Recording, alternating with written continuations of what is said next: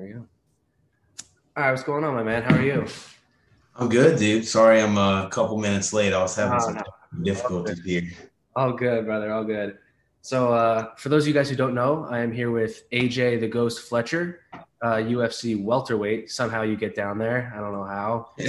Uh, so you look like a big dude. First of all, when you get in there, I don't know how you get down there. So, if you could talk about how, because I, how tall are you? You're like what, five or six foot? I say five ten with socks on, but no, I'm about. I'd say five nine, five.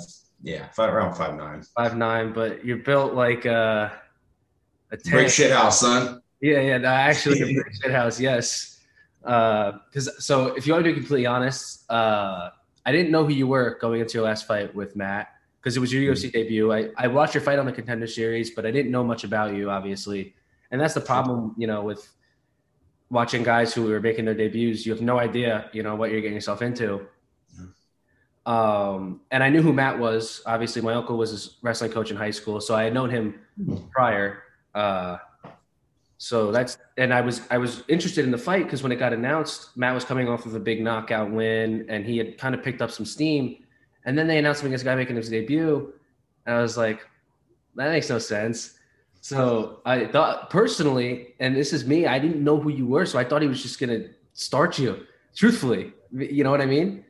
Yeah. Um, and then after that first round, I looked at my dad and we were like, "Oh shit!" like, "Oh god, all right, this is why they made the fight." And uh, I thought you gave him his toughest test that wasn't Khaos Williams, uh, and I think your stock went up in that fight massively, in my eyes at least. You know, and a lot, a lot of people who were watching that fight uh, definitely got to, got to know who you were. And you know, even though the decision may have not gone your way, I think there was a lot to take out of that fight. So if you could talk about some things you took out of that fight, and you know what the experience was like making your debut. Yeah, first off, uh, shout out to your uncle for making me lose that fight. No, I'm kidding. But Matt had really good wrestling. he landed, when he landed that when he landed that big takedown, I was like, oh man. Yeah, damn near put me on my head, huh? Yeah, you, had dude, him, no, you had him on the mat. You were controlling the first round. True, and then he took a page out of my playbook and hit me right back with it, man. It was a great fight. It was a great Um, fight. we you know me and my coaches we figured we figured that's how kind of how it was going to go you know we we knew matt wasn't going to be a guy that folds up in adversity we knew that matt was going to be a complete fighter and he actually surprised me a little bit on the ground not in terms of like he was really savvy in there like he did things a veteran would do he knew how to conserve energy and all that but he was more sound uh positionally on his back than I thought he would be. For for example, like I thought he would have to use a lot more energy to try to keep himself safe in some of those positions, but he knew how to keep his elbows in. He knew how to he knew how to avoid danger in an efficient way, if that makes sense. And on the feet, man, we I knew Matt had that killer right hand. You know, he's coming off of two super quick knockout wins. So I was making sure all camp we were trying to parry that, counter that, stuff like that. And on the feet, man, it was again, it was kind of back and forth. He landed some good stuff. I landed some good stuff. Um, we kind of, yeah, we just figured that's kind of how the fight would go. It'd just be back and forth. And, um, you know, Matt's a tough guy and has great coaches. Yeah, no, I thought that. uh I thought did that fight of night? Uh, Um, No, I didn't, man. Didn't. Oh, they had like four performances of them, like four knockouts of the night, but no, no, no fight. no fight of the night. I thought that was. I thought that was that. I remember that card uh, very well, and I thought I thought that was easy fight of the night. Uh, I thought that was high level stuff because that's the thing when you watch these fight nights is you know you never know what you're going to see. Uh, and that's why that's why I tell people you know try and watch try and watch the fight nights because I think you know obviously both of you guys have your next two fights scheduled. So first of all, congratulations on that. Thank you. And secondly, they're both on pay per view cards. So it's like obviously, you know, Sean Shelby and the rest of the matchmakers and Hunter Campbell, they saw what I think I saw in that fight was you two are worthy of being, you know, guys who they could put on on pay per view cards, you know, as high level fighters. And, you know, we wouldn't know that or people wouldn't know that if they didn't watch the fight nights, you know. So I think that was definitely an impressive performance from both of you guys and two guys who I think have great potential to be ranked uh, you know, one day. I think you're what, 25 I don't think Matt's far off, man. I think he's one or two fights from from getting that, you know, that number by his name. Exactly. And because he's fighting Morono. And I think if he wins that fight, he's right in that like teens, teens kind of range. Yeah. Kind of where Khaos was uh, after he beat Matt. and then went and fought Randy. I think Matt can get a fight after that if he beats Morono. And then for you, uh, you're fighting Ange Loosa, right? Yep. Yeah, that's see, that's a fight too. Where you know, if you win that fight, I think you're maybe two or three off from from getting a number next to your name. Uh, and that and if, if that's your only loss is another guy who, if Matt goes out and that that loss can age well for you, and and it wasn't you know especially if Matt makes it look quick with him. You know, you you drove him. I think to I think he, you guys bought out the best in each other in that fight for sure. Um, and it was definitely that was the thing, man. Like coming going into having a debut versus a guy like Matt, who you know I I could see being a top fifteen guy. It's like boom, instantly. Like I know that you know my skill set can compete with some of the top guys in the division, man. Easily, in my opinion, that's not even a, a question. And uh, I think I think you know even I think the the it showed your you showed your skill set um, in that fight. And I think that's going to propel you to great things because I think this fight's going to be a really good showcase for you. I think this is a good stylistic matchup for you, um, you know, with with your kind of style. And I feel like you're a kind of guy who could eat big shots. And fighting a guy like Matt, like if you ate what he could eat, which you clearly could, you know, I feel like, you know, I, I just don't know who can you know really hurt you. Like I don't know if you can see, bro. I got a I got a pretty big head. Yeah, I know. Yeah, no, you got you got, you got a head. You can take some shots. That's right. Uh, so it's definitely interesting, right? Because I feel like there's some guys who I I started you know watching really closely, and you're definitely one of those guys. Um, not only because you know obviously I watched your fight lastly very closely because you know my uncle and everything, but uh, just just the fight I thought was a fantastic scrap.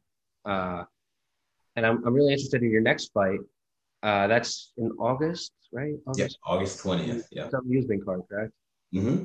Yeah. yeah. exactly. So once again, the high profile, you know, venue and and it should be a really fun scrap. Um, I'm looking forward to it.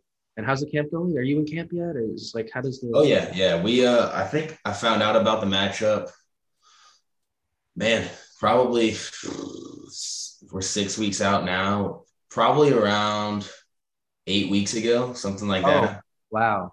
I've, I've been known for a good little bit. So, okay. and that's the thing. Like I was so after after the fight with Matt, I went back and wa- I tore the band-aid off, immediately watched the fight. As soon as I got back to my hotel room, was picking myself apart, like saying, bro, put your foot here. Why are you getting hit with, you know, yeah. just going through the regular stuff.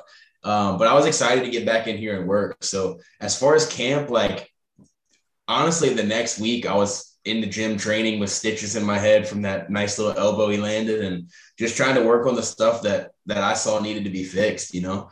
Um, so it kind of started straight away from that. And then obviously, like as soon as you get a name, as soon as you get a face, as soon as you get a, a date that you're gonna be, you know, going in there, everything starts kind of ramping up. And there's this trick too with it though. Like back when I was an early amateur, I'd get like so ramped up so early, like before the fight that you know, two or three weeks out, you're kind of like not at a plateau, but you're you're you almost have to take a step back off the gas pedal so that you can like re-hit it fight week and all that, if that makes sense. Now, the more I do it, the more I kind of you know get into with my body, the more I dial it in, the more it's like a steady kind of ramping up. So camp started just fixing what was what needed to be fixed for Max's stuff, then just developing other parts of my game, and then now obviously we're starting to close in on you know developing a game plan for Ange and conditioning's starting to get to a crazy level, and um, yeah, man, everything's starting to peak, and we're getting there. So, if you don't mind me asking, what do you what do you walk out right now? Like, what you, what's your weight right now? Right now, dude, I just weighed. I'm sitting a little heavy uh, with water, but I'm 195 right now. Is that that's so. Is that what you normally walk around at? Like, I don't. Kind of. So after after the Matt fight, one of the things I wanted to see was I always felt I was a welterweight, but I wanted to get like data. I'm a very like science research kind of guy, I guess. So I went to the Performance Institute, got every single one of those little tests done that you could, and basically what they said was, "Yeah, bro, you're definitely a welterweight." Um, looking at the scans and stuff, they said I was like well within all the limits, well within whatever, but looking at the scans and stuff also i could see that certain parts of my body were less less developed than others. So uh, one of the things i've added this camp is you know i added in strength and conditioning in, in a pretty regular way. Um, yeah. and i'm actually sitting a little bit higher than i usually am which i kind of wanted to. I wanted to add i'd say like three three to four pounds which we're sitting right at. So okay. um, now we're, we're slowly starting the the tapering down process and everything, and we'll hit that 171 mark right on the dot. Not a pound lower, not yet. No, a pound higher. There it is. Because I feel like weight cutting, uh, it's it's such a it's almost a science for you guys. Uh, you're kind of programmed almost to to know your body and especially with what the UFC does, you know, with their PI, like you were talking about, it's it's almost easy to uh, not easy, but it, it's easier now than I feel like it used to be to kind of get your body under control and with all these dietitians and all that stuff. Uh, so what do you think of like? How do guys like? I I just find it funny how a guy like like I don't know if you remember Paulo Costa when he Marvin Vettori came in like 20 pounds over how does that even like? I don't. That's like you going right now and weighing in on the scales right now to fight on. Just like I don't know. There's there's two ways I think that happens. There is first of all, I think the Brazilians cut like a humongous amount of weight, and they don't do it. They don't necessarily do it all the way. The PI and like a lot of a lot of Americans, they'll kind of like drag out their water cut, whereas most like I don't know. The, the main system I'm seeing now is more like a, a drastic water cut with sauna and stuff over like 48 hours with, you know, tapering, tapering through carbohydrate and salt manipulation before that on fight week.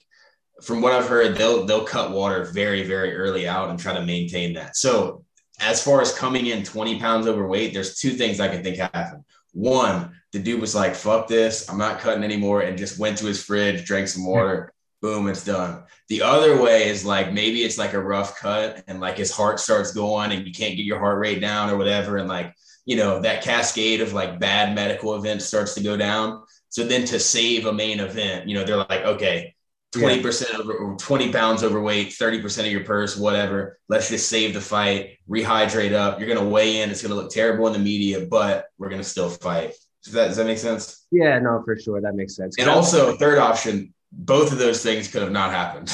Who knows? Or the guy just doesn't give a shit. And yeah. Yeah. So there's that. So, uh, because I, I always thought about it as I don't know how you guys do it, especially for like when you walked in there against Matt, I was like, holy shit, like this guy's gigantic. I was I, yeah, I thought that about Matt. yeah, I mean he's tall, but he's lanky. You just look like a fucking tank. The way you like, I don't even know. You just just big bone, strong southern. I got dense bones, baby. That's what my mama told me all the time. I got dense bones. Yeah, definitely. And you're you're in Louisiana right now? Yeah. yeah. Okay, gotcha. So you uh you're full time down there, correct? Mm-hmm. Yeah. In Lafayette. Yep. Yep. So you're from Lafayette then? I'm from Baton Rouge, which is about an hour away, um, and then moved down here six years ago. Okay, so then you train with like Alan Jouban, right? Uh huh. Yeah. In that team. Uh huh. Yeah. So I guess I kind of want to ask you uh, about like you know because you're 25, so you're obviously very young in the game. Uh, having guys like Alan and Dustin, right? I feel like they're kind of like a if it was a football team, like those are kind of the leaders, you know, and they're guys you can kind of look up to, right? Mm-hmm. Um, you know, as how to how to cut weight, what it takes to get to that level of elite mixed martial artist, you know. Uh, so if you could just talk about, you know, what it's like training with those guys and and the things that they've instilled in you that you could take and hopefully apply to your career on your way to the top? Sure. I think um, obviously getting to pick those guys' brains and you know get techniques from them, get you know weight cutting strategies from them, get strength and conditioning things that they've that they've pieced together over their career through interacting with a bunch of experts and all that. Getting to pick their brain on that stuff obviously has its benefits, right? You never stop learning and it's a it's a constant little way of growth as long as they're you know forthcoming with information which they're both great guys we all see that and they're they they'll tell you whatever you want to know yeah. But i think the biggest thing man is it being around guys that are that have gotten to the highest level and that are around around the highest level. Alan's commentating now. Dustin's you know still top of the world. Mm-hmm. and just being around those guys, it removes like the mystique of of looking up at somebody who's like super successful and almost seeing them as like as like some sort of alien or something. Like, oh, how did they get there? They must have like said all these prayers to who knows and you know what I mean? Like there's it said that like made this potion and you know all kind of stuff. It removes the mystique and then you start once the mystique's removed, you start seeing these guys as like just normal guys that anybody could really obviously they're incredible. They're Absolutely. far from normal, but they're normal guys who built themselves into these things. And when you make that connection, it, it has a way of like removing just a whole layer of bullshit that you tell yourself as to why you can't go a certain place or do a certain thing or be a certain thing or whatever. And then the last part of that is when you see their daily process and their daily actions and you see how that's built them into what is this, you know, titan or alien that looks like it's, you know, just something incredible. You get to see that whole process. You get to have the mystique removed. You get to see what you can become and then you get to see how to become it because these guys are literally a template. And obviously, everybody's got their own path. Everybody's got their own way of doing things. Everybody's got everybody's body's different. But if you can, you know, get enough of like an index from all these different guys at the top of the sport and kind of figure out what that path is for you, dude, it's invaluable. Like that's literally like the sorcerer's stone right there. You know, like that's that's the nugget. You know, it's it's awesome being around them. I, I could definitely uh, understand what you're saying. You know, because the way I look at it, uh, I think martial arts is the greatest sport in the world. Uh, truly, I do. I think it, it's because not every sport, you know, there's not as much. People think there's discipline with, and I'm, I'm a fan of every sport. Like I say, I watch football, I watch basketball, I watch baseball, you know, all the time. But the uh, the mindset you have to have going in there, you know, one on one. Like you can't blame it on the quarterback. You can't blame it on the pitcher. You know, you it's it's all on you. And I feel like there's a lot of pressure that comes in with that. Uh, you know, especially for for young guys. And I was, like I said, just curious because of you know the experience that Dustin and Alan have and the things that they bestowed upon you, obviously. Um, you know, and and that pressure kind of can fall off your shoulders a little bit and you could see uh, those guys and and how they've done it. You know, Dustin's been in some of the biggest fights in UFC history, and it seems like you know he doesn't really let the pressure get to him, and that's something I saw in your fight. I thought that you looked pretty calm, and that's very rare for somebody's UFC debut. Usually, when you watch a debut guy, they come in first round, all guns blazing. You know, the hype is the, the adrenaline's rushing. You know, it's like a, they can't control themselves that first round. They just start swinging, swinging you know, sloppy takedowns. But with you, you were very methodical, got your takedown, and and stayed on top, and was able. You know, you you didn't make bad decisions on top that first round. I thought it was very sound grappling, and that was what I was most impressed with uh, from your first performance. So I applaud you on that. Thank you. And, and secondly, so while we're talking about Louisiana, I've never had like Louisiana cuisine. Mm because I'm so I'm from New Jersey, so I don't want to ruin it by going to like a a place and getting like gumbo and then like have it ruin it for you know what I mean. I can't do that, right? No. so you gotta yeah, you gotta make a trip out of it for sure. I do, right? Because my parents my parents went on their uh, honeymoon in New Orleans, so they they said it was a great time. And my dad likes all types of food, but he said that that that Louisiana food's different. Hundred percent, dude. And it's weird because like New Orleans, I'll say this: my brother lived. Uh, we're both, we're all from Baton Rouge, obviously, but he he lived in New Orleans for shit, probably five or six years. And New Orleans is so unique because it's there's so many like different pockets of different. You can get Cajun food, and you can get really good Cajun food in New Orleans, but you can also get like all these other like little different pockets. It's like a melting pot down there, and it's yeah. all like real authentic stuff. But then dude, all throughout Louisiana, you can find good food. But if you come down to Lafayette, I don't know. So let me just go through like the Louisiana food index for you that you got to try. You're gonna come. Here's the here's the plan. You're gonna come down here in a Mardi Gras around February, March one year. Stay for. You don't need to do a full week. You don't need. It's like Vegas. You don't need a full week. I'd say you, you get like three four days in you and you're good. But you got to get okay. So everybody knows the gumbo. You got to try out some gumbo. You got to get some etouffee which is like a it's similar to a gumbo, but not like all mixed in. I don't I don't want to ruin it. You just have to you just have to experience it. okay, so gumbo, etouffee. We got to get you some king cake. That's right around king cake time, dude. Mardi Gras. Oh man, you you know what king cake is? My, my parents talk about it because I believe they went around Mardi Gras. Oh yeah, it's just like a big like a big cinnamon roll with some icing, but for some reason you put like yellow, purple, and green on it, it just hits different. It's it's it's the one. Yeah, man. Get that. Obviously, get some seafood, some shrimp, all that, some crawfish, and I think, dude, if you come down to Lafayette, you gotta get some boudin. Boudin's a big one down here. Boudin is like uh, it's pork and rice stuffed in a almost made like a sausage roll kind of, but it's it's like an uh, intestine casing, I think. But it's no, it's it, you, can't. No, no, no. I'm not. I'm, I'm down. I'm down to try whatever, my man. I I said I, I want to try it, but I don't want to try it up here. Like go to like a Cajun Cajun food place and then have it ruin my experience. Like I kind of want to just go right into the belly of the beast because that's the type of food that that I want. I, I want to try it because that's my style of food. That's the dude. You got to make a trip. Come on, come no, on down. I, I have to. Definitely will.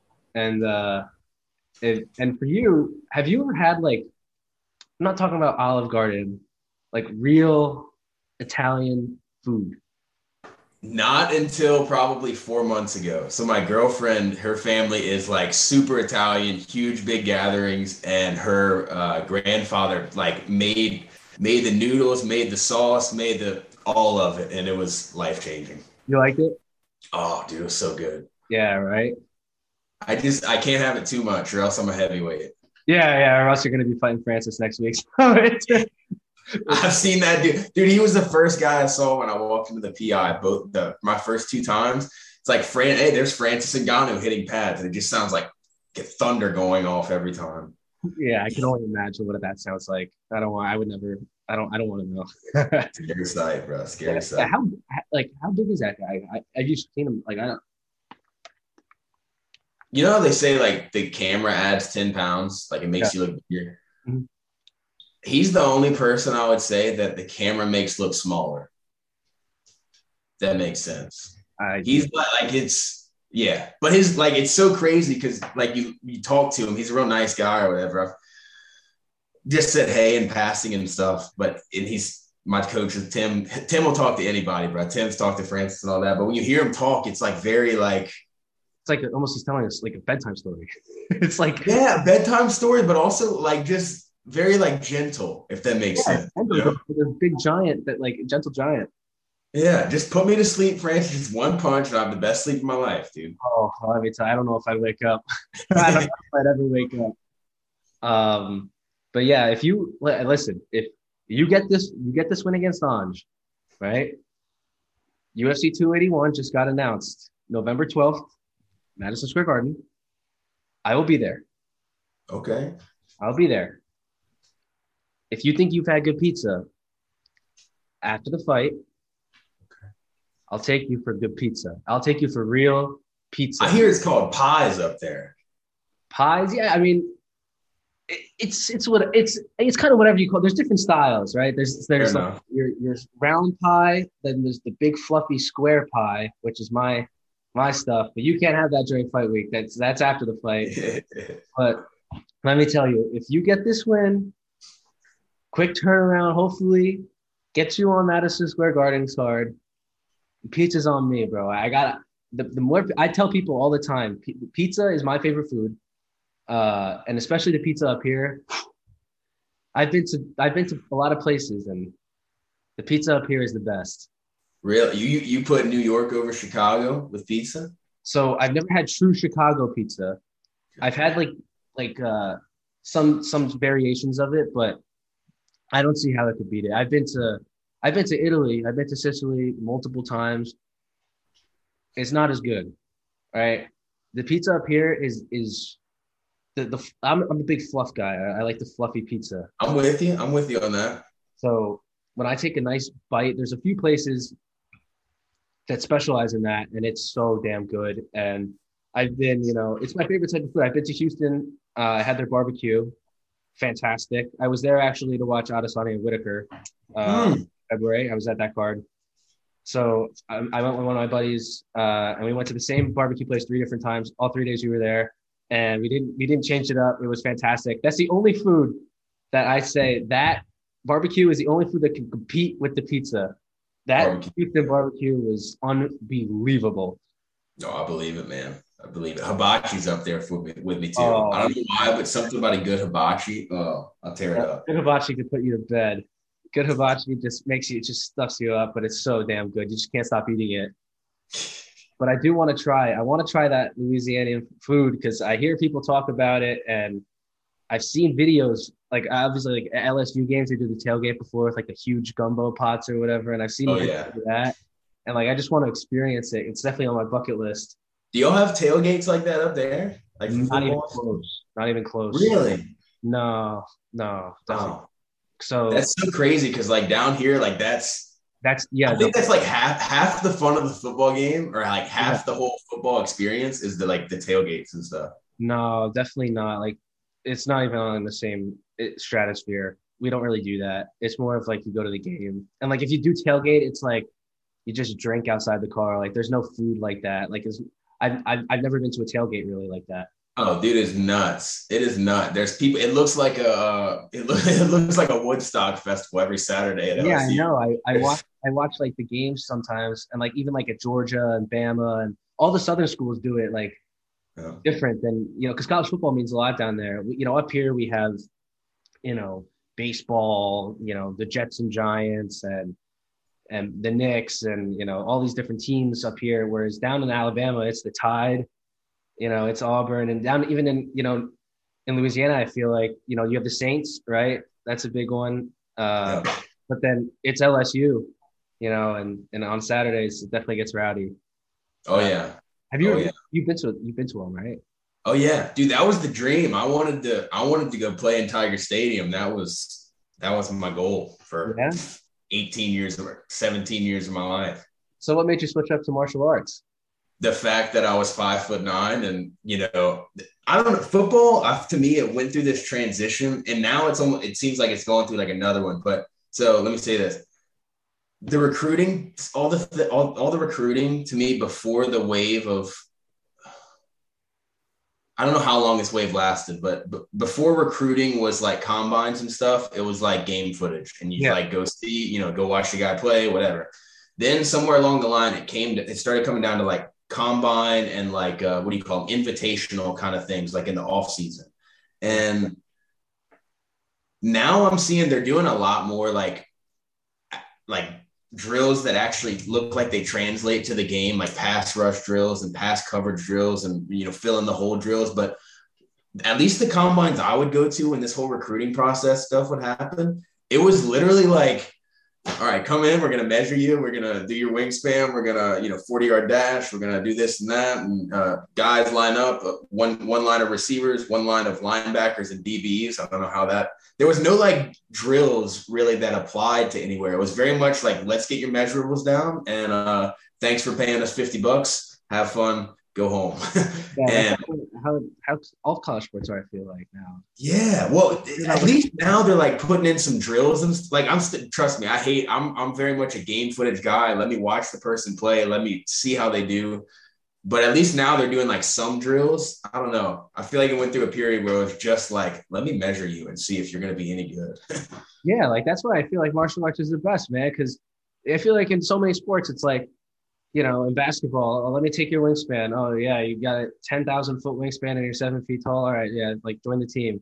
And then like you watch martial arts and you have guys like DC knocking out fucking uh, Stipe Miocic and like DC competing against guys like Jon Jones and and that's why you know you never know where with with you know even football it's like all right you're a DB are you six foot three with long arms and legs no all right well goodbye like you know what I mean it's, they just care about what you can be and uh, it's just so unforgiving you know to to little people Yeah. like us you know? I feel you, man. That was the thing that intrigued me about martial arts, though. It was like with with football, there was a barrier. Like there was a certain amount I could play, and then there was a barrier to entry with some gatekeepers that I had to get by. And if you don't, if you don't fit the test, bro, you ain't getting by. But with MMA, it was like, okay, I don't care if people say I'm small for a division. I don't care. Like they have to show me. They have to like not lose to me. They have to not wake up unconscious, staring at some lights. Then they can say, okay, yeah.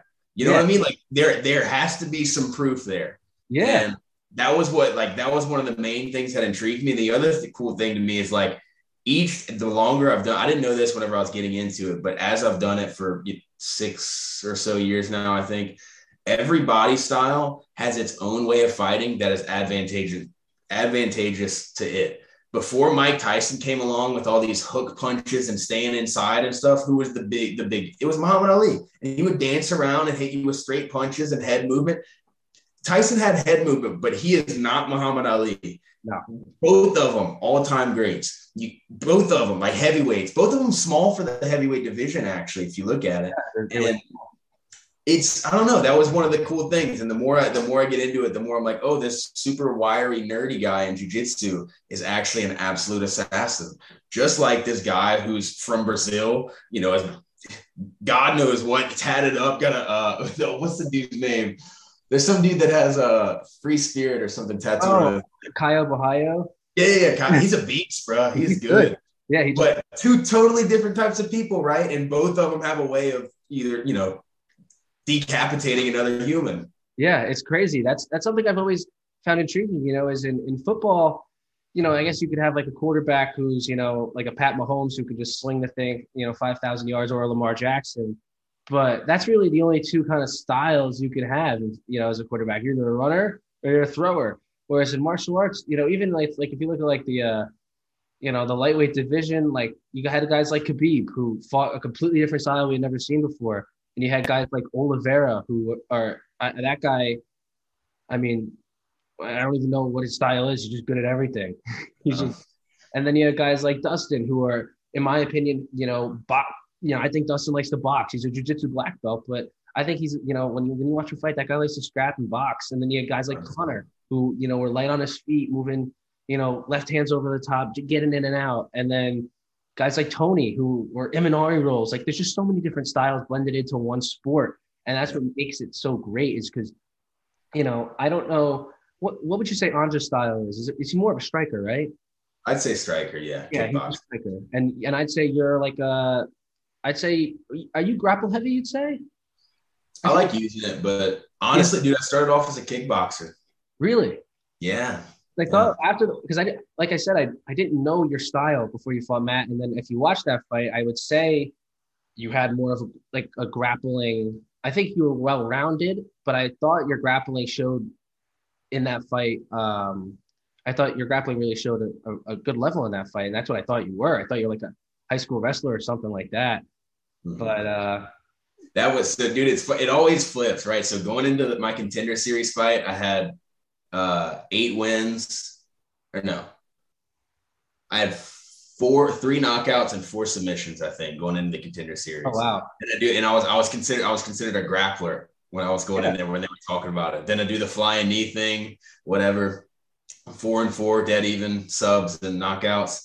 Then going into Matt's, I was like a knockout guy or whatever. I was like yeah, a whatever you call it. Yeah. So then I don't know. It's I uh what, whatever I see my weakness is, I try to like dive into that pretty hard. So like I said, I started off kickboxing and everything and lost a few fights as an amateur from grappling and basically put myself through like a year just say like a year long i won't say camp but like the focus of where all my training was going was like just like I, how I learned to become a proficient striker, it's like, okay, now I'm going to learn the language of grappling. I'm not just going to learn how to stop wrestling or how to how to defend it. I want to learn how to use it and implement it as a weapon. So once I learned it, I was like, oh shit, dude, this is a great way to like make people tired and make it way easier to punch them in the face. So like that was kind of the plan with Matt. I wanted to take him down and why I said like I I did I it was really smart on his part or really good on his part that he was technically proficient with his energy on the ground. That's literally what I was trying to do. I was wanting to tire him out so I could beat him up on the feet some more. Um, but yeah, no, I love using it. I'll never shy away from the grappling, but uh, I also like standing and trading a little bit too. Oh yeah, of course. That's why. That's why. I mean, deep down, that's why you know everybody signs up for it. You know that, that feeling right. of and banging and and uh, you know. So I want to talk about now um, this weekend. So they're doing the, the fight night on ABC. Uh, it's a pretty good card uh, top to bottom, and I'll be there. Uh, it's in Long Island, so it's about an hour and a half from my house. Nice, man. Uh, and I want to get my dad into. I, I've got my dad into the UFC. I try to get my, my friends into it. We're all, you know, for every pay per view card, they come over and, you know, we watch together. And a lot of my friends will watch some fight nights, but I, I this is my first event I'm going to with my dad. I went to the MSG card earlier this year with Usman Covington. I was there with that one, and that was a Gaethje Chandler fight. Uh, and then yeah, right.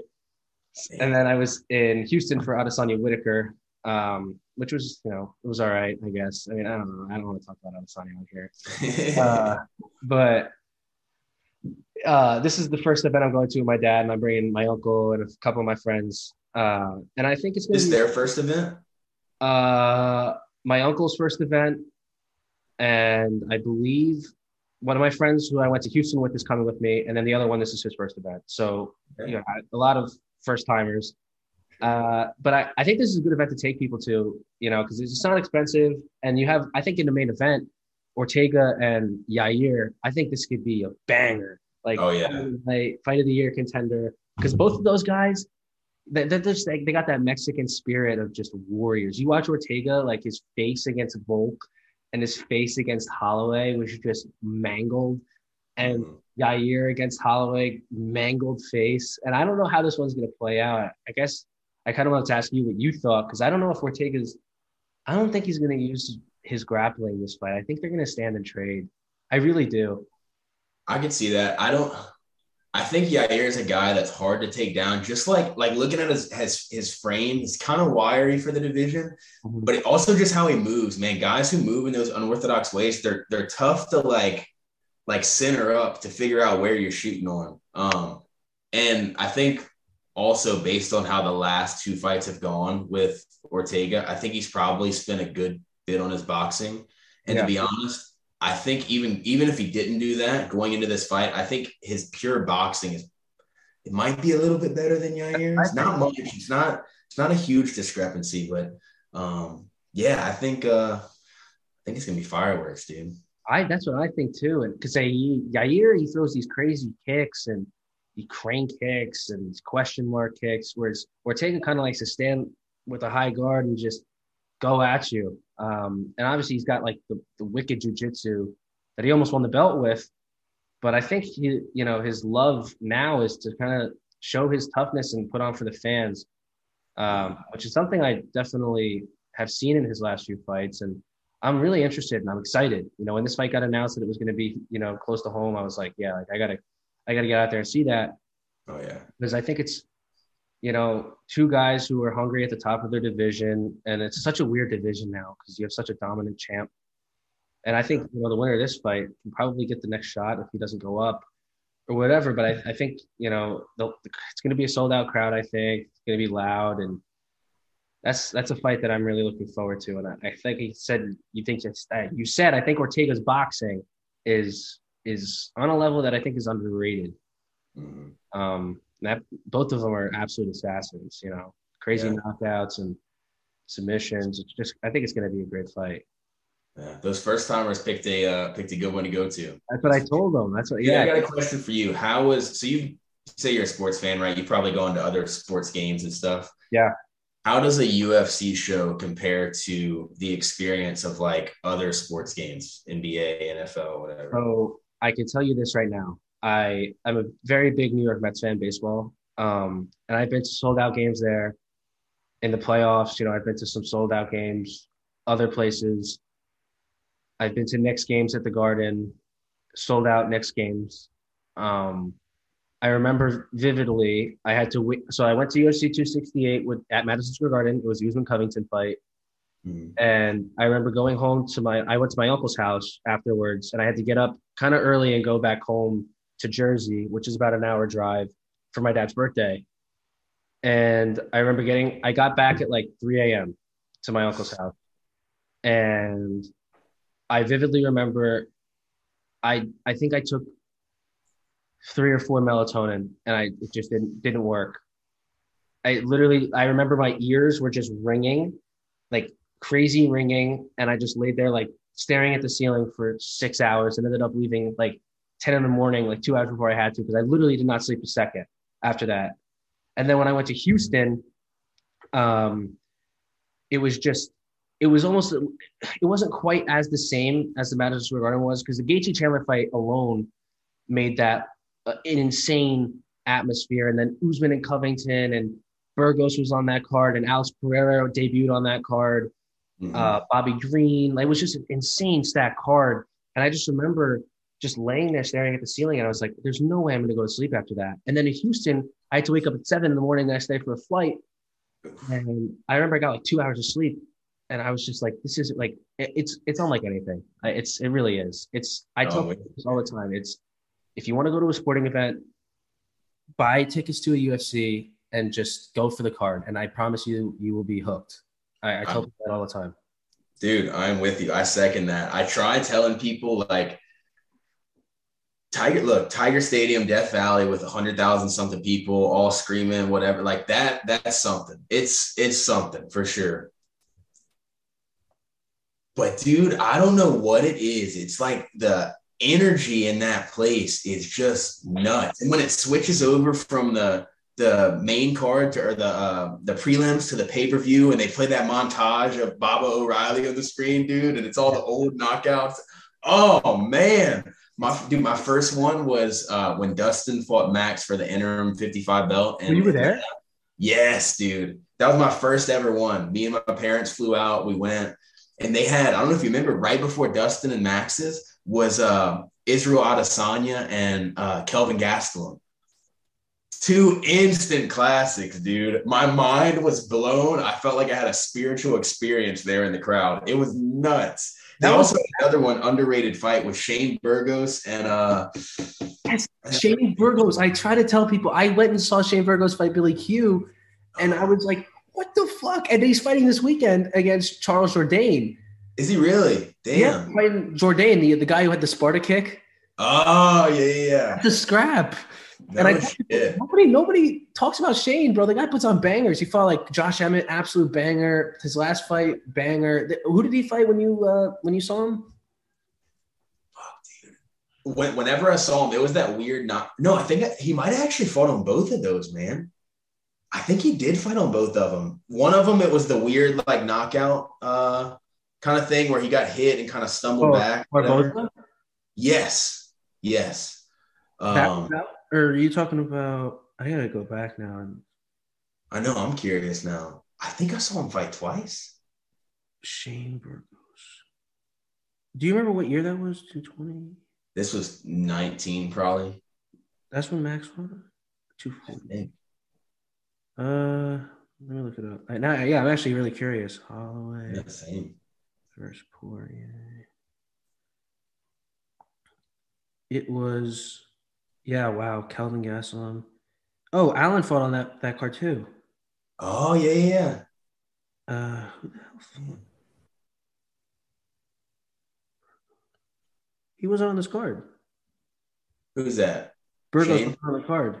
He went on Atlanta. Then he was on the other one. He was on uh I'm thinking of Chandler and Oliveira. I Oh, saw you were, that. there, you were there too. Yeah. Yeah, that was Oh. that card. Phew. This card great. had some crazy names on it. The one that you went to, uh, Belal Muhammad was on there. Yeah. Adesanya. Holy shit.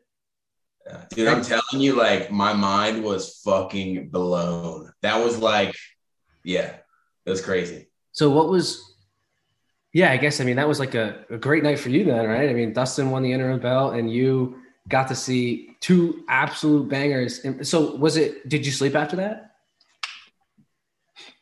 I probably did. Well, I don't know actually. I think I did. I think I did. I think I was able to come down because my my adrenaline is like.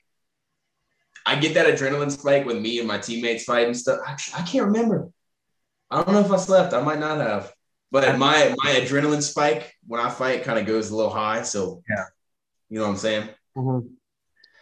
But no, dude, I remember seeing like seeing again going back to the same thing. Guys, you're in the room with guys you know are human. You see them on the world's biggest stage, like with their lifetime achievement, and you're what? Like, dude, it's crazy. On top of being the first event, like Yeah. at all, taking all that in, all the lights, all the montages they'll do, the crowd noise. It's crazy, man. So it was loud in there. I, I, how loud was it? Was it louder for Izzy's or Dustin? What'd you say? I mean, it was probably crazy for both. Probably, dude. It's so hard because Izzy and then like like everybody was already ramped up, ready to go, Yeah, and that's what I'm saying. yeah, man. Right I remember round round five for Izzy was like I just, for like 45 seconds, I was just crazy, man. I was at you know, the other one I was at when Dustin fought uh, Charles was that was crazy. Was Amanda Nunes and uh, yes, dude. You were That there. was the other one. What's that? You were there. Yes, yes. You were in the corner in that fight. No, no, no. I was in the stands. Yeah. Damn. You were there too for that. That must have been wild. That Dude, sound. all the events I've gone to so far have been like blow your socks off. Yeah, that's awesome. I've been to two solid ones. I saw Tai Tuivasa knock out uh, Derrick Lewis, and I was not. I was. I was sad. I was in Houston, wasn't it? yeah, it was It's probably quiet, wasn't it? dead quiet. But I remember like when Bruce was announcing him, like his name, and he was like, "Derrick, the Black." It was so loud in there. Oh, yeah. and everybody was just screaming and then i've seen and then but nothing i don't think will ever compare when i was i, I shit you not dude Gaethje and chandler like it was the it opened up the main card because the only reason it opened the main card was because Trevor Whitman has the three, right? He has the three, uh, Rose and Kamaru, so they didn't want to do three in a row, so they just opened it up.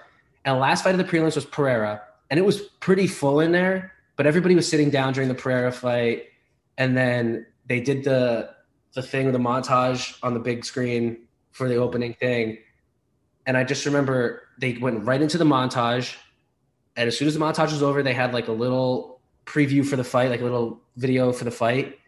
And then I just remember Gaethje walking out, or it might have been Chandler. I forget who walked out first, but I just remember that moment. Everybody stood up, and you didn't sit down. I- didn't sit down the whole fight. I, I literally, I just remember like, uh, my, my heart was just like just beating out of its beating out of my chest. I didn't know what was going on. I was just, it was like the fastest 20 minutes of my life, just watching these guys just stand and trade. And it was an insane fight. Nobody sat down. The place went from like three quarters full to not an empty seat. Everybody was standing up, just going insane. It didn't matter if you were the wife of a boyfriend or a girlfriend who didn't give a shit about MMA. Like you watched that fight in person, and I, I just remember my ears. I couldn't, I don't know what was going on. I just was like, this is the best experience I've ever had at a sporting event in my entire life. Yeah, dude, there's something different. that I don't know what it is. I still don't know what it is. I don't either. And and obviously you're fighting uh in front of this is this has got to be the biggest crowd fought in front of. for right. sure. For Not sure. even close, right? Um and I, I'd imagine does that add a layer to it for you in terms of adrenaline, or is it going to be the same as the Apex? You know? I don't. I, I don't think it'll be the same as the Apex, but I'm kind of looking forward to that, man. I feel like I've, I've you know, I've gotten the diet UFC experience. It's kind of how I've been saying it. Like Yeah. Tinder in the Apex, like no walkout music, no nothing, just like basically empty room, except all the most important people watching your fight. And then the next one, the fight in the Apex with Matt. You know, there's there's some fans and stuff, but it's 200 people, if even that. Um, yeah, I've like whenever you dream it up, right? Whenever you dream of fighting the UFC, You dream you of want you dream of the crowd, right? You dream of those moments where you're like standing on top of the cage or whatever, like you know, with the crowd roaring. That's always somewhere in there. So it's probably gonna add some some some sort of layer. But one thing I carry with me pretty well into each fight, and this kind of goes back to your point of um, you know, you notice I was calm in there or whatever. Mhm. At the end of the day, man, when that cage closes, yeah, my, the skill level my opponent changes. The circumstances outside of the cage. I do more of these interviews or whatever. The higher you get up in the in the rankings and all that, circumstances outside all that change. But like one of the coolest things about the sport is like how pure and raw it is. As soon as that pin drops, it goes right back to okay. There's me and another body type and another person who wants to take my head off. As uncomforting as that sounds, I don't know why, but it's the most like comfortable place I feel in this whole world. It's what I do every day in the gym, and it's I don't have to worry about anything else. Everything I need to like handle is right in front of me, and I'm fully prepared to like to do it. And to me, the crowd was always part of the dream. So that now that it's finally there, I'm not looking at it like it's oh, you know, the biggest crowd, the biggest like it's like yeah, like this is your reward, bro. Like not only Yeah, did you exactly. make it here, you've now had you know your contender fight, your Matt fight, whatever. Like you've had a couple like at this level. Now it's like time to take this step and get in front of some eyeballs. You know. Exactly. That's what that's what I think is so sick. Is like there's no like that's what I'm saying. There's really no sport like it. You know, basketball in college, you're playing in front of even shit in high school basketball. You know, you're playing in front of a lot of people. In college, you're playing in front of a lot of people. Then you go to the NBA, you're playing in front of the same amount of people. Football, mm. you're playing in front of more people at, Happy Valley than you are or Death Valley than you are at. And you know, if you play for the the Saints, the the, the LSU stadium is literally like twice the size of the, the, the Superdome, right? Am I like? So no, I think it's it's a little bit bigger, but the Saints thing is actually deceptive, dude. You can put like a hundred or almost a hundred thousand people in there. Really? I think it's like eighty or ninety. Damn. If not, yeah, it's huge, But you get Death, what Death Valley though is is humongous. Yeah, I know what you're saying. For so sure. it's like when for you, it's like you go from you know a small uh, promotion, then you go to the contender series where there's nobody there. Then you go to the Apex where there's maybe 500 people, and then you go to Salt Lake City in this you know Utah Jazz Arena with thousands of people in there, you know, and it's just like it, every time it and it, it gets bigger, and as the higher you go up on the card, the more people are going to be in their seats, and it's just it's just a crazy crazy experience, and I couldn't I couldn't imagine doing that. I don't know. I oh, just- dude, it's it's sweet, man. There's nothing. Adrenaline is a hell of a drug. yeah, I, I, I could imagine. Um, you know, you feel like you're on top of the world. Um, Sometimes you feel like the world's on top of you too. yeah, Let's, uh, let's not get it twisted. No, yeah, for sure. There's definitely pros and cons to uh, being a professional fighter. You know, it's just it's something that very few people on this earth can do. Um, especially, you know, imagine being all hyped up and going out there and having to grapple somebody, you know, and just sucking that energy right out of you. Because I've taken jujitsu classes and it is absolutely brutal on the body Oh, yeah. like I played high school basketball, I played high school soccer. I don't think I've ever been as tired as I was the first time I walked into a jiu-jitsu gym. It was just I felt like death. I, I literally thought I was gonna throw up. I'm with you, man. I'm with you. I think to your point, I think for sure being a professional fighter and stuff, not a lot of people can do it. Or not a lot of people are meant to do it, whatever. But I think virtually everybody can get something out of martial arts, whether that be kickboxing or jujitsu or whatever. And I think honestly, like because it's it's like embedded in our human nature, like it's somewhere deep down in our human nature.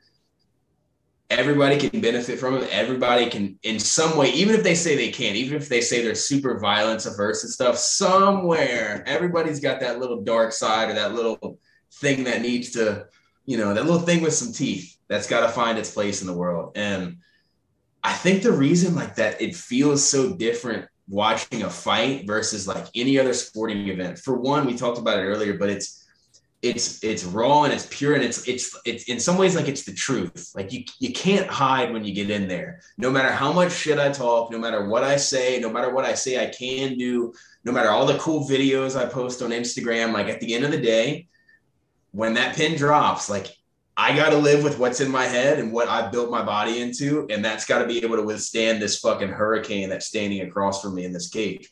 And if I didn't do the work or if he didn't do the work, It'll one of us is going to know. Yeah, that's, dude, that's one of the coolest things about the fight is you get real in touch with exactly what the other person is feeling in there too. Like Yeah. you hear you hear their their breathing patterns change. You you feel when they submit to you, like you feel like a certain relenting in the the, the tension of their muscles. You know that they're they're kind of on their way out. But I think everybody, like because that's in us, everybody when you watch a fight, it's almost like you're watching like a a theatrical performance. And what I mean is like a good movie or a good theatrical performance it like plays out some story or some struggle that like everybody can kind of like see or get to. And what you're seeing is like you, you've probably felt it in your jujitsu classes, but there's almost like little moments in a roll or in a scramble or in a in whatever where you kind of like talk to yourself and you're like, shit, I'm tired, bro. Like there's that internal dialogue that goes on. And when people watch fights, we all have that in us. We all can relate to that in some deep down way we're physically watching out the manifestation of those like that little internal battle that everybody has to deal with in their own kind of way. We just have the the fighters, the the theatrical performers, if you will, just have the the highest degree of it, right? We're we've devoted all of our time, all of our thing into getting punched in the face so that we can play out this beautiful performance for you. And you can see our little battles in our heads going on in a real physical space. And I think when people the fights with the drama are the most like interesting, the most captivating. I think the ones because everybody falls in their life, everybody has like mistakes that they make or whatever. So when you watch that in a performance, it like grips you in even more. And then when you see see somebody come back from that or somebody get you know cut open and battle through it, like it tugs on something in you that's like, oh, I I can do that a little. You know what I mean? Like it tugs on something there. It's inspiring. That's yeah. what it is, you know. Like even when when you watch, that's why I think uh, Charles has had you know such a big, a big you know. Uh, he I think he's a superstar now, and he doesn't even speak fucking English. He he just he's just a superstar because you see the guy get knocked down in all of his fights, and he looks like he's out of it, and then two seconds later he's he's he's getting his hand raised. You know, so people want to see that, and like a guy like Francis, you know, who come came from where he came from, and um, and you know just battled and now is on top of the world people people can relate to that in martial arts the same way they can relate to that in their personal life you know if they've been through a dark patch. I feel like fighting can represent um you know your internal battle with yourself sometimes you know if you've been through a tough patch and you've been knocked down before you know if you if you go out and take a jiu-jitsu class or you know you could find a way out of that through through fighting. And a lot of people think that's completely uh you know not the case but i can say from personal experience you know my confidence you know used to be at an all-time low. Um and i started you know doing that doing jiu-jitsu classes because i felt like shit. And you know as a way it almost was symbolic of you know as i was getting better at jiu-jitsu as i was you know getting better at the art I felt my confidence go up at the same time, and it was like, it was it was linear. It was the same, you know. So as I was getting better with this art that I fell in love with, I got more confident, and I noticed a change in my mood, and and I feel like that that's due to martial arts. Like I don't know where I'd be without it. You know what I mean? And I feel like a lot of people are scared to give it a try because of the fear in their head. And I was walking into my first jiu-jitsu class, I was shitting bricks. I didn't, you know, I was like, I, I don't know what I'm doing here. But it's that little voice in you that just tells you to you know keep pushing yourself. So uh, that's the reason i started. And I, I noticed such a big difference. And you know have you noticed the difference in you from when you first started martial arts to you know where you're at now as a man not even as a fighter just as a man? Yeah 100% man. I have this i always say this and i've noticed this more definitely through my experience but i've noticed both sides of the coin through coaching um, but for me man it, I say I say fighting or martial arts, it gives the person what they need, and there's two extremes of that. And what I mean is like, I'll I'll say it through my coaching lens. There's the there's the the kid that comes in that's not very confident. Maybe some stuff's going on at home. Maybe he just doesn't have a, a something that's his. He doesn't have his thing yet. He hadn't figured out that thing that separates him or that makes him special, whatever they come in and they're you see it they're real shy they're they're kind of like off to themselves on the mat a little bit they their voice is real low and then through the course of sometimes even the first class they start seeing they they they're able to do some of these moves and their confidence grows like by the second almost but even more than the first class it's it's the first month to the first six months to say a kid makes it a year i guarantee you by the end of that year that kid I'm noticing an, a huge difference by the time he walks in to the time when he steps on the mat and everything, man. It's not just how he is on the mat, not just his confidence on the mat, but how he's interacting with his peers, how he's like looking you in the eye now when he's talking, like how they're conducting themselves in just a, a human manner has completely changed just through learning to fight and stuff. And then the other side of that coin is like you take a kid like me who has two older brothers comes off of playing high school sports and playing football his whole life and is full of piss and vinegar.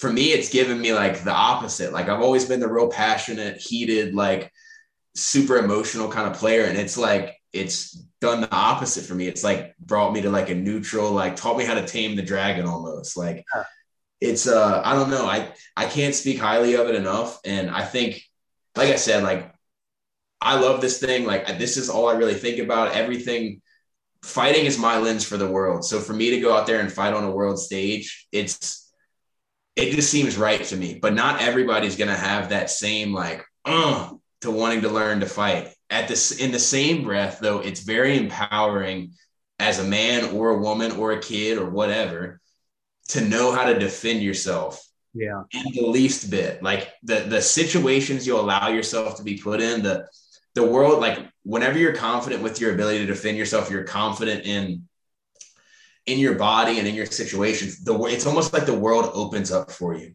You're not like tucked off in this little corner figuratively in terms of like just staying in your own everything you're used to and staying in your own little bubble but also like literally like these kids like they're not like tucked off in the corner of the room anymore. They're like interacting and their their personality totally changes. So for me it kind of like mellowed me down and taught me how to, to deal with some of those you know the higher end of it. And i've seen for other people it'll it'll bring them up it has a way of you know just centering everybody yeah it's it's it's truly like a one of a kind sport you know you bring it's crazy too you bring you know guys who I've seen guys come in who, uh, you know, were the star of their high school basketball team and feel like they were on top of the world.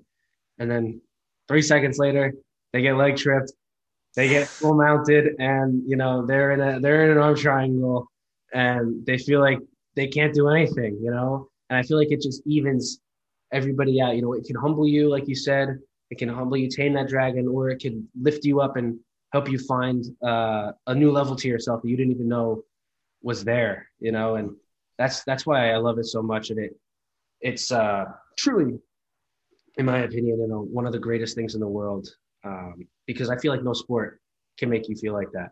Um, you know, because no sport like that is one on one. You know, it's just when I played, you know, soccer, you know, I could blame the goalie if I wanted to. If I played basketball, I could blame the point guard. Baseball, I could blame the pitcher for throwing a pitch down the middle. You know, and it's and in fighting, it's you know, when you go in there and the cage door closes, it's it's not you know who else's fault could it be? It's, it's yours. It's your responsibility as a man. You know, one on one, and that's something that you know I, I personally I could never do it. I just feel like I put too much pressure on myself, and if I lost, I'd I'd probably you know uh, just be really down for a while. So I guess what was it like for you? Um, you know, after your last fight, did you? Because I know you said you watched the fight a lot were you able to because i feel like there were a lot of things you could take out of that fight positively sure. did you get down on yourself did you you know or did you look at it almost as a learning experience I, dude, I am. Look, I'm my, I'm my absolute worst critic. I will in the room back as soon as I got back, and I was, I probably watched it three times immediately. I was damn near like berating myself. I'm like, bro, what are you doing? Why are you like not? Why are you not scrambling like the blah blah blah? But in the same breath, like I was also, I'm also able to zoom out a pretty decent bit. And I'm also able to take in what Tim and Dustin and my other corner coach Javi are, are saying to me. And, you know, coming in with a big test versus a guy like Matt, like I'm not, I've, I've taken losses as an amateur. I wasn't scared. I wasn't one of those guys that like, you know, I'm not like Sugar Sean. I'm not going to be, you know, 12 and one or whatever, saying I'm 12 and whatever he is now. I'm not one of those dudes. Like I'll, I'll own a loss. Like if a dude beats me, great. But in the same breath, like I because I had experienced those losses, I had already seen how they could be turned into positives. I lost a few fights by wrestling as an amateur, and then like you know now I'm on here. You know, you're saying I'm a grappler and stuff. You know, yeah. So working working my way up, but um, I wasn't too bummed out. I was more just, uh, you know, wish just disappointed. You know, you you want storybook debut and everything, but um, I also knew, it, especially you know, with Matt saying his post fight interview, everything he did, saying you know he thought great fight, blah blah, be here a while, all that stuff. Yeah. Um, you just gotta take the good with the bad. You know, I was more just kind of ready to get back to work. I, I felt like I had, you know, gotten into the gotten the UFC, like the the little diet UFC experience, and I want more. I want a yeah, lot more. For sure, and you have a long ways to go, only being 25. You know, not a lot of guys are as young as you are uh, and I, you know, I think you're gonna be here for a while, man. I, I really do. Um, Me too, man. We gonna get it. Yeah, you have to. You have to. And I, you know, like I said, by 28 years old, you could be, you could have the number next to that name easily. In my opinion, I think you know you're you're on your way. Um, that's what I, you know, I, I tell a lot of people. I had a, I don't know if you know Terrance is Terrance McKinney. Mm-hmm. We fought on the same week. Oh yeah, that's right. That's right. Uh, me and him, I was talking to him about it. And both of you guys have your fights. Actually, he is fighting August 6th. You're fighting the 20th. So uh, I'm definitely going to be interested in watching YouTube because I interviewed him after his last fight against Drew, and then I just interviewed you. so I'm inter- I'm interested to see you know you guys in your next performance after you know me talking to you and getting to understand you because I feel like this is a part of of athletes that maybe you know I wouldn't understand and I wouldn't have known this about you all the stuff about you and Terrance if if we didn't talk you know and get to know each other and uh, now I'm going to be interested to see watching through a lens uh, a different lens than the kid sitting next to me who doesn't you know have this experience so I truly do thank you for that because um, it's something that as a fan of the sport I want to I want to embrace myself and you know get as into it as I can you know and by talking to people like you and and Terrance and others who have fought, you know, like Matt. Uh, I'll probably have Matt on next week or the week after. Oh yeah, because uh, I want to talk about his fight coming up with Alex, and you know we'll talk about this interview, and I'll probably talk about his last fight versus you, you know, and get a different way. I just want to immerse myself in this this sport as much as I can and kind of understand, you know, where you guys think because you guys are, you know, the source of entertainment and and you know the art itself. So I do thank you for coming on. I really appreciate oh, it. Yeah, of course. And you know, if we want to do this again, I'd be more than happy. Uh, I'm definitely gonna be definitely gonna be tuning in your to your next fight. Uh, August 20th, Salt Lake City, UFC 280 or 279? 278. 278. Uh-huh. Yep, yep, that's right. UFC 278 yeah. in Salt Lake City. Thank you so much for coming on, AJ. I appreciate it. Thank you, bro. That's fun. bro. Enjoy the fights tomorrow. You too, boss. Thank you, my man. Have a good one. Hey, bud.